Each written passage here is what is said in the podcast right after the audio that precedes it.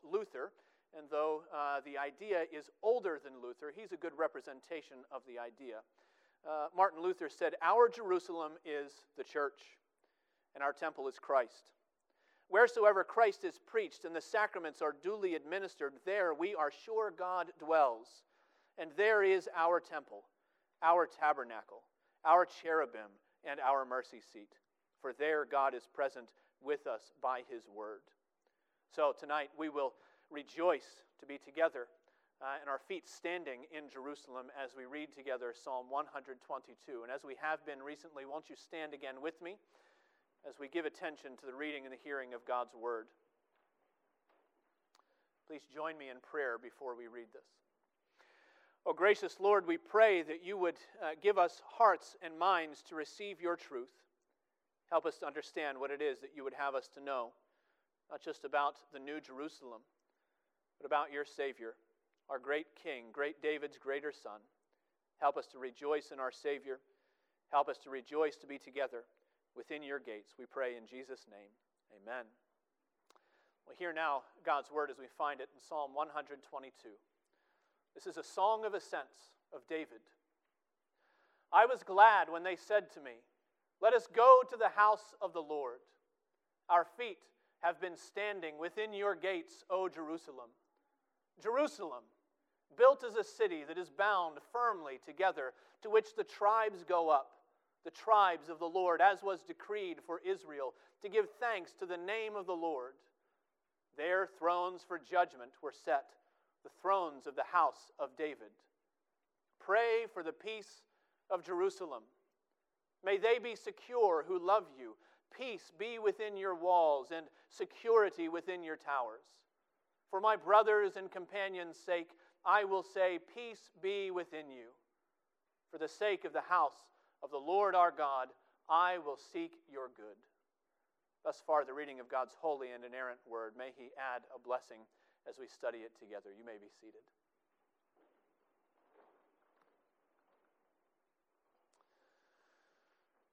1525, uh, Wolfgang Schuch was sentenced to death by burning. 1525 was very early. It was only uh, eight years into the Protestant Reformation. It was only four years after Luther's stand at the Diet of Worms, and Wolfgang, like Luther, was a priest. He'd been assigned to the city of St. Hippolyte in the borderlands between France and Germany. Along with many other priests, he had become convinced of the doctrine of justification by faith alone. And Schuch began preaching free salvation to the people of his parish, and it was received gladly enthusiastically. So enthusiastically, in fact, that Rome sent word to the Duke of Lorraine and asked him to step in, to intervene, and to reclaim the city of St. Hippolyte for the Pope. Well, in an attempt to save his flock from a violent reclamation, Schuch surrendered himself to church authorities. It did not save the town, by the way, and it did not save Schuch. He was imprisoned for about a year and treated cruelly, he was given chance after chance to recant the teachings of the Reformation, and when he refused, his fate was sealed. In May of 1525, his sentence was read that Schuch should be tied to a stake and burned. And witnesses said that at the pronouncement, Wolfgang Schuch broke out into song. Laetatus sum in his quae dicta sunt mihi, in domum domini Ibimus. I was glad, he sang, when they said to me, Let us go to the house of the Lord. If Psalm 120 is a homesick hymn, and 121 is a traveler's tune, then Psalm 122 expresses the joy of pilgrims coming home. For believers, uh, in the church in the Old Covenant, this song culminated their journey, getting now within the gates of Jerusalem as they went up to gather and to celebrate the feasts of the Lord year by year. For believers now, for Christians, it marks the passing of another week. We gather with other believers and we come and give thanks to the Lord who is our peace. And for believers throughout church history in the Old and the New Testament, This song anticipates the joy of entering into the gates of the heavenly city whose designer and builder is God. So, Psalm 122 is a homecoming hymn. It's a song that celebrates our citizenship in a kingdom that cannot be shaken. And it's a tune that resounds with three notes. The first note is a note of joy. You hear that in verse 1. I was glad. I was glad when they said to me, Let us go to the house of the Lord. Now, in this first verse, in, in all of these verses, really, David is presenting himself in the position of a worshiper. David was a worshiper, of course, but he wasn't any ordinary worshiper. David was the king. David was the chosen man, the protector of Israel. He was the mighty man, the warrior from his youth. He was the man that the Lord had taken from the sheepfold into the throne room. He had received glory after glory, grace upon grace from the Lord his God. And where he begins is with the grace and the gladness that was the common possession of the lowest peasant in Israel. Here at the beginning, he doesn't zero in on what a joy it is to be God's anointed king. He zeroes in on what a joy it is to be one of God's worshipers. It was the joy of worship shared by every Israelite, shared by every believer. It was the joy of standing in God's presence, surrounded God's by, by God's people, and singing God's praises. And so every year, three times a year at least, at least in theory, three times a year, every Jew would turn to his fellow or her fellow and they would say, It's time. Put down your loom. Lay aside your sickle, put down your tools. It's time to go up to the house of the Lord. And they would begin their trek up to Passover, and up to Pentecost, and up to the Feast of Booths. And they traveled with this anticipation up to the house of the Lord. And it didn't matter at those times how poor you were it didn't matter if there was work to be done. It didn't matter if you were a landowner, if you were a day laborer. It didn't matter if you were another Hebrew slave who was counting the years until that Jubilee shofar signaled your freedom. You went up if you were a part of God's people. And you went up because, as verse tells us, that is what was decreed for Israel. It was a divine command that God's saints would gather together. So you notice the pronouns in this passage. Psalm 120 was Woe is me. Psalm 121 was the Lord your keeper. Psalm 122 is us and ours. It's God's corporate people, his gathered assembly. It is the comfort of gathered worship. And it was decreed, says David. It was the command of Deuteronomy chapter 12. When you go into the land of promise, says verse 5, you shall seek the place that the Lord your God will choose out of all your tribes to put his name and to make his habitation there, and there you shall go. And verse 7 And there you shall eat before the Lord your God, and you shall rejoice, you and your households. That was what Jerusalem meant the people of God. It was the place where God's name and his habitation were. It was where the Lord commanded weary people to come away from their labors and to feast and to celebrate and to give thanks to the glory of the Lord for his goodness. And the key word in that decree in Deuteronomy is rejoice. It shows up two more times in that same chapter, in amongst all of the details about who can eat which sacrifice and where, and how to care for the Levites that are scattered throughout the land. It tells us again in verse 12, You shall rejoice before the Lord your God. It tells us again in verse 18, You shall rejoice before the Lord your God. There's an interesting concept. The scripture speaks of worship as something commanded and as something delightful. It's something you have to do, and it's something that you can't get enough of. It's a paradox. Our mental filing systems have completely separate archives for the things that we have to do and the things that we want to do. And there are whole groups of people, masses of them out there, punching time cards and getting through the week just to get to the things that they want to do. We even have a cliche that summarizes this unattainable holy grail of combining duty and delight. Somebody says, You know, if you get yourself a job you love, you'll never have to work a day in your life. And we roll our eyes. as we should because we know that not even the best job is like that. Even if you were the boss of you, you would find something to complain about at some time, and there would still be some drudgery. And so we remain with these two separate categories. And then we turn to the Bible, and it says worship is something you have to do. And by the way, it's something that you will love doing if you're doing it well. Verse 4 says that going up to God's house was a duty. Verse 1 says it was delightful. And that's what Jerusalem embodied for God's people. It was the place where obedience became enjoyable. That's what worship is, by the way. Ever wonder why we call it a worship service? It's service, it's labor, it's offering up spiritual sacrifices that somehow fill the sacrificer's heart with joy. Often it's a solemn joy. It doesn't always show up in in rousing applause and in cheers and in shouts and high fives the way it shows up at a football field. Often it's, it's quieter than that. It's more like the joy that you feel when your newborn falls asleep on your chest. And you just want to sit still and take it all in. That's verse 2, by the way, in this passage. It is that deep sigh, it is that heart sigh this is what I've been waiting for. Our feet have been standing within your gates, O Jerusalem. I shouldn't do that without a mask on. That's what this is. It's that contentment. Can you believe we've been longing for it? We've been looking for it. We've been called to it. Can you believe we're here? Oh, what joy in our hearts as we come into God's gates. I think we found that to be true over the last several weeks. Our hearts are still heavy for those who aren't with us yet. And our fellowship is incomplete until our church is able to gather again together.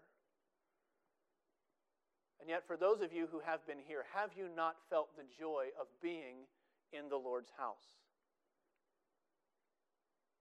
You know how it goes. It doesn't matter how important something is to us, if it is available all the time, we will find a way to take it for granted. And here we are.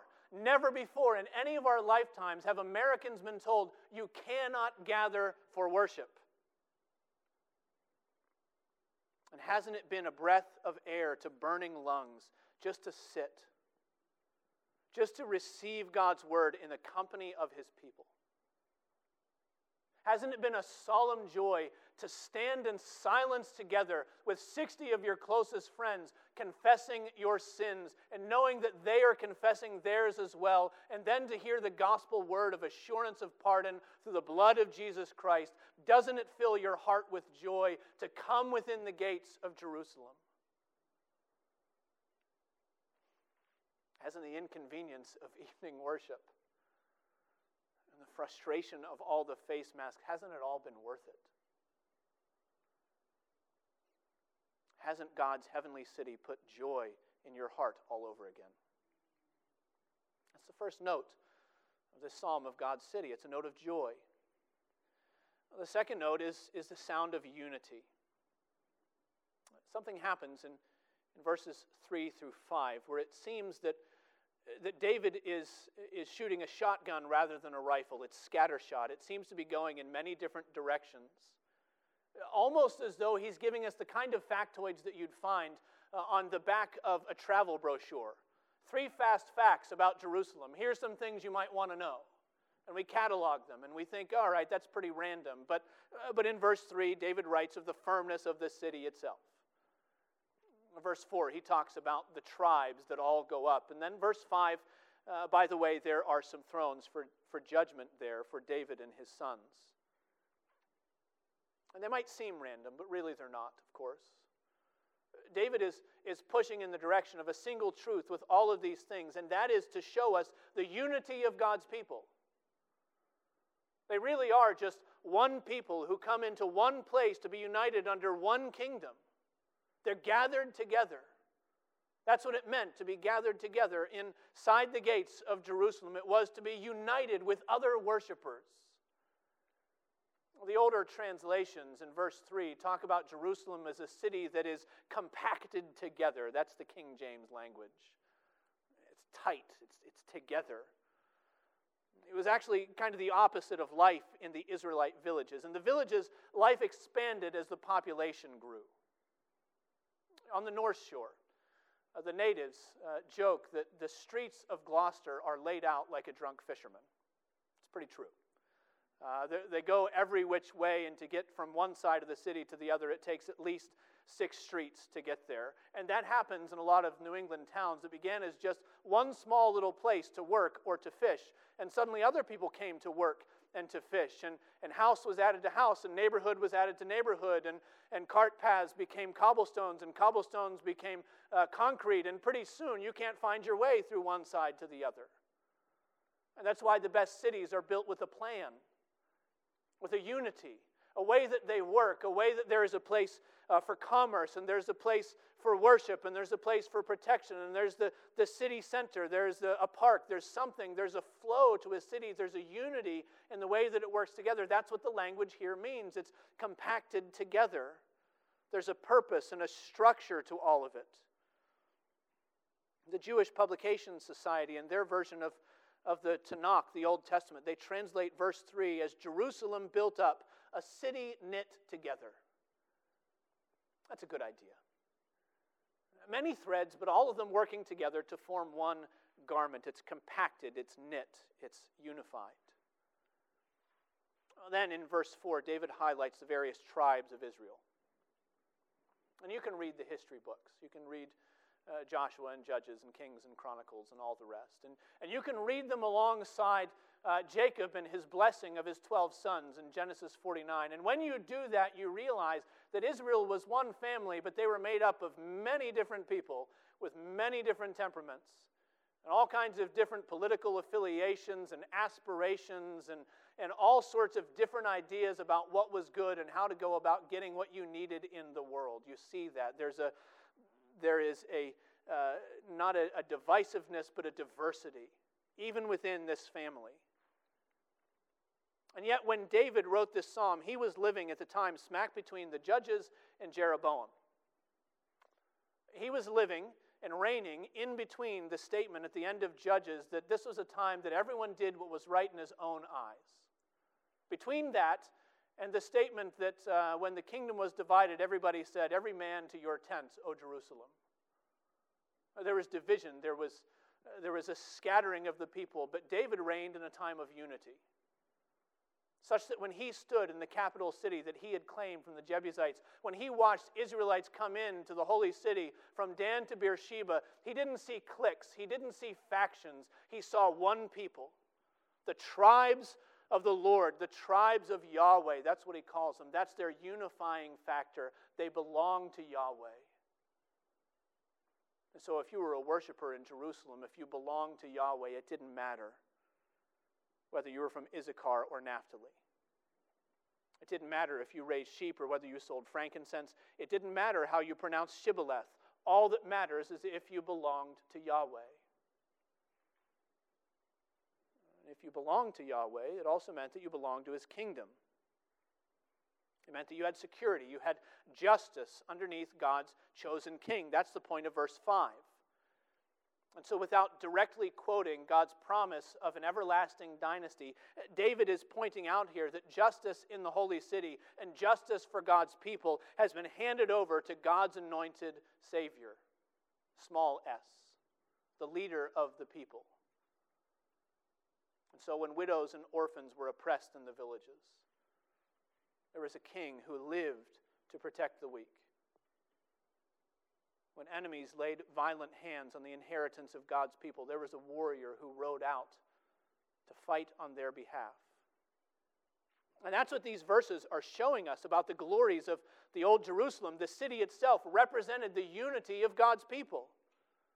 They were one people, one tribe, gathered in one place under the safety of one king. And it is this small scale model that God gave the saints of Israel to teach them about the greater Jerusalem, the greater kingdom the greater city that would be gathered together in the church of Christ. Could you imagine the conversations among the apostles if they ever talked about politics? There's only 12 Jewish men, pretty homogenous. And yet, even among those 12, Jesus chose men who were Roman collaborators and Jewish restorationists and good old boys from Galilee. And he put them all together and he said, Figure it out and make it work. Because it's bigger than you, it's bigger than your ideas.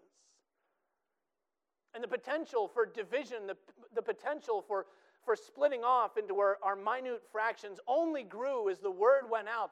And it went to men, and it went to women, it went to Greeks, and it went to Jews, it went to Scythian and slave and, and barbarian and free. And Jesus takes all of his people from every tribe and every tongue and every nation and every language, and he puts them into one people and into one body. And so in the church, it doesn't matter how much melanin you have in your skin. It doesn't matter if you're a New England Congregational or a Southern Presbyterian. It doesn't matter if you were born under communism or capitalism. It doesn't matter what continent your ancestors were from. It doesn't matter whether you pray with a thick accent. All that matters is if you belong to Jesus. All that matters is whether you've been united to Him by faith and repentance. All that matters is whether you are guarded by Him through His death and His resurrection. All that matters in the church is whether you have been made a part of God's kingdom through Jesus. Because in Him there is one body, there is one flock, there is one household, there is one people. The New Testament says that it's one assembly. Here's that passage in Hebrews chapter 12. Hebrews chapter 12, verse 18, tells New Testament believers that in the church you have not come to what may be touched, to a blazing fire and darkness and gloom and a tempest, and all of that was speaking uh, of Mount Sinai as emblematic of the old covenant under Moses. You have not come to what may be touched, it says. And then verse 22 But you've come to Mount Zion You've come to the city of the living God, to the heavenly Jerusalem. You've come to innumerable angels in festal gathering. You've come to the assembly of the firstborn who are enrolled in heaven, and to God, the judge of all, and to the spirits of the righteous made perfect, and to Jesus, the mediator of a new covenant, and to the sprinkled blood that speaks a better word than the blood of Abel. That's what the scripture calls us. The assembly of the firstborn, the tribes of the Lord one people united in Christ. So, this song of Jerusalem is a song of joy, it's a song of unity. It is, lastly, a song of prayer. This last section actually is, is the longest of this psalm, but it's the most straightforward. David is calling all those who love Jerusalem, all those who are excited to be a part of of this heavenly citizenry, he's calling us to action. He's calling us not to take up uh, weapons in our hands, but he's calling us to take up prayers in our lips. Remember, David is a mighty man, a warrior poet. Saul has killed his thousands, David his ten thousands. David is a king. He knows strategy. He knows what it takes to protect a city. He knows what it takes to overthrow one. And so the weapon he encourages for us is prayer. Because he knows that the true peace and security of Jerusalem only comes from the God who keeps her. So he urges you, if you love Jerusalem, to pray for its peace. He urges God's people to pray that Jerusalem, and the new Jerusalem, the heavenly Jerusalem, the gathered church with a capital C, or churches with a small c. That the church would be the kind of place that sojourners with God in this world long for. What do we long for? Remember Psalm chapter 120, verses 6 and 7. Too long I've had my dwelling among those who hate peace. I am for peace. I want shalom.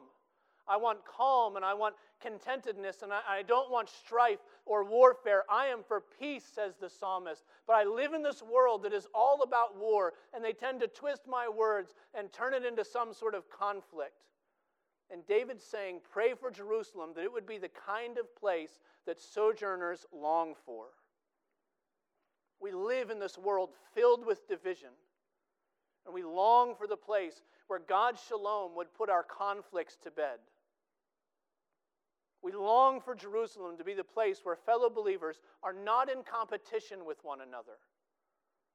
When we're not worried about uh, who's more righteous or who's better established, when we're not worried about comparing ourselves to believers who have fallen into sin and now their whole life is upside down. We long for Jerusalem to be the place where socially awkward people are enfolded and loved in the family of God. We long for Jerusalem to be the place where the peace of Christ quiets our guilt and our self accusation. The place where the blood of Jesus proclaims eternal peace and security and shalom to those who believe in the good news of salvation. We long for the church. We long for God's heavenly city to be the place where even the unbelieving world would see Christians caring for one another, and that it might make them stop and say, Wow, can you believe that?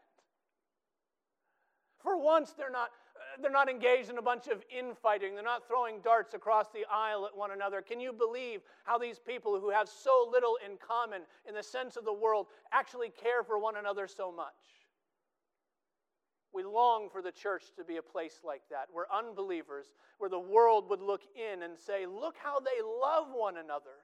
Look how they bear one another's burdens. Can you believe the way that they have peace with one another? That's what we long for. We long for a heavenly citizenship that brings glory to God through the peace of his people. If we could use the language of longing, with respect to Christ. I think that's what our Savior longs for as well. He told his disciples in the upper room, John chapter 13, By this, all people will know that you are my disciples if you have love for one another,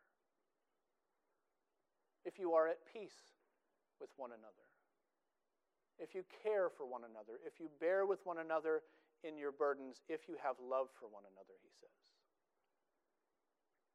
But then later in that same upper room, Christ modeled the prayer for the peace of Jerusalem. Later in chapter 17, verses 20 and 21, Jesus prays this. He says, I do not ask for these only, the apostles, that is. I do not ask for these only, but also for all those who will believe in me through their word, that they may all be one, just as you, Father, are in me, and I in you, that they also may be in us so that the world may believe that you have sent me. It doesn't take a whole lot of work to apply the meaning of Psalm 122. Pray for the peace of Jerusalem. Pray for the peace of the church. Pray it for your brothers and your companions' sake. Pray it for the sake of the house of the Lord pray it that the Lord would work peace and unity and joy in his people so that others would look in and say, Can you believe what they have over there? And I wish I knew what it was like to be a member of a citizenship like that. Pray for the peace of Jerusalem. Let's pray together.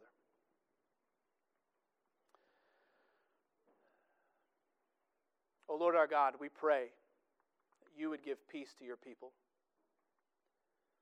We thank you that as your word tells us, you indeed are our peace. You've broken down walls of hostility between believer and believer. You've made us one body in Christ, one person, one new man in place of the two, even between Jew and Gentile. Lord, you have given us peace with the Father through the blood of your cross.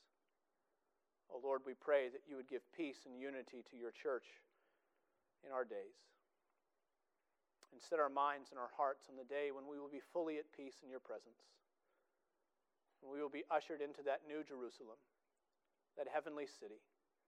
We will enter into those gates and stand before your presence and sing your praises with the company of your people, a great multitude that no one can number. will stand in peace before you. O oh Lord, make it so. Help us to love being in your house and in your city. Help us to long and to pray for the peace of your people. We ask these things in Jesus' name. Amen. And now, brothers and sisters in Christ, hear God's good word for you, his benediction. The Lord bless you and keep you. The Lord make his face to shine upon you and be gracious to you. The Lord lift up his countenance upon you and give you peace. Amen.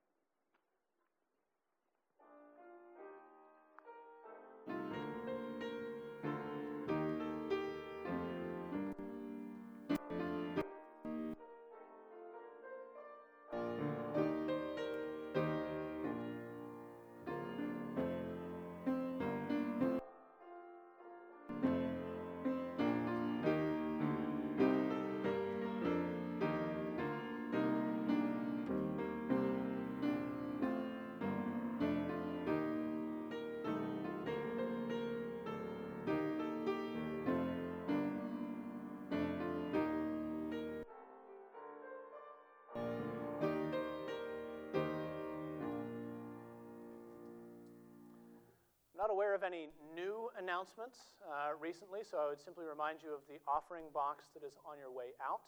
Uh, if you forgot your offering, consistently forget your offering here, you can still send it to David. You can send it to his home address, you can send it to our office, care of David Joe, and it will make its way there eventually. Uh, but please do remember uh, to continue to be faithful to, to pr- provide uh, for the work of our church uh, and to give your tithes and your offerings unto the Lord. This is an act of worship. It's one of the things that, uh, that normally fits between the call to worship